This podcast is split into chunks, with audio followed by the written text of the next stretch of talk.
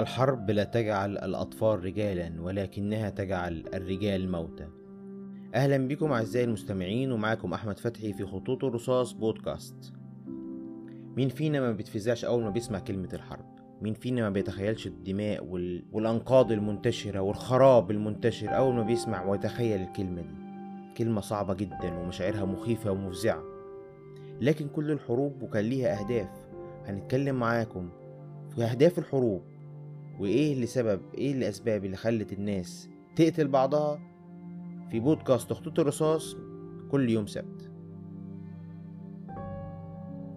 الحروب العالمية مش بس اللي سمعنا عنها في القرن الماضي سواء الحرب العالمية الأولى أو الحرب العالمية التانية.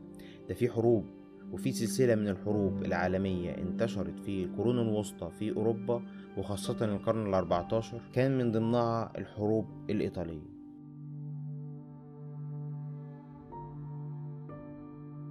الحروب الإيطالية بدأت أول ما بدأ التنازع ما بين البابا إنوسنت الثامن مع ملك إيطاليا أو اللي كان اسمها وقتها نابولي الملك فرديناندو الملك فرديناندو رفض إن هو يدفع الضرائب البابوية الإقطاعية فقرر البابا إن هو يعزله بمرسوم باباوي في 11 سبتمبر سنة 1489 مش كده وبس ده كمان عرض على ملك فرنسا وقتها تشارلز الثامن إن هو يضم مملكة نابولي لمملكته. العرض الملك فرنسا تشارلز الثامن ما كانش اعتباطا كده وخلاص. ده كان عرض لأن الملك تشارلز الثامن كان بيطالب بحكم مملكة نابولي. ومطالبته كانت سببها إن جده الملك تشارلز السابع كان متجوز واحدة من سلالة الأنجويين وهي ماري أنجو. وسلالة الأنجويين دول حكموا مملكة نابولي لغاية سنة 1442 لكن بعد وفاة فرديناندو في 25 يناير 1494 ابنه ألفونسو الثاني كمل المسيرة من بعده في المحافظة على عرش أبوه في مملكة نابولي. وبكده بقى يتنازع على مملكة نابولي اتنين تشارلز الثامن وألفونسو الثاني.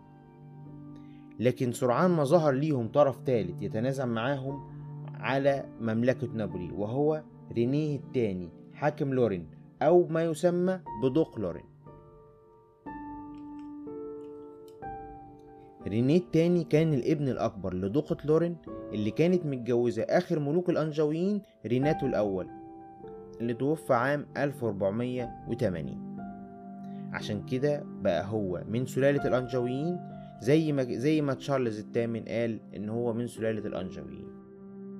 وبكده بقى عندنا ثلاث أطراف بيتنازعوا على مملكة نابولي وهم تشارلز الثامن ملك فرنسا ألفونسو الثاني ملك نابولي ووريث الملك فرديناندو وكمان معاهم رينيه التاني حاكم لورين أو ما يسمى بدوق لورين.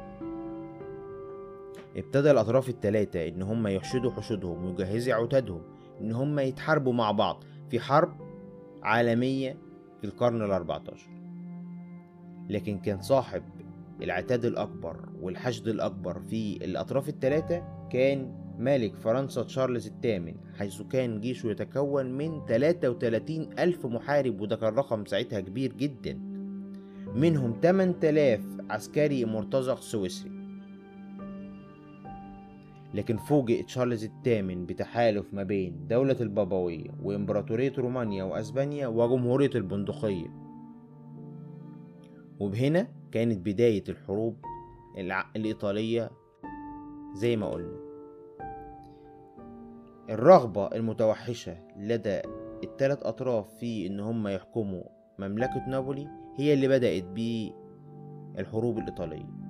وهنكمل مع بعض سلسلة الحروب الإيطالية في حلقاتنا الجاية على بودكاست خطوط الرصاص كل يوم سبت وكان معاكم أحمد فتحي.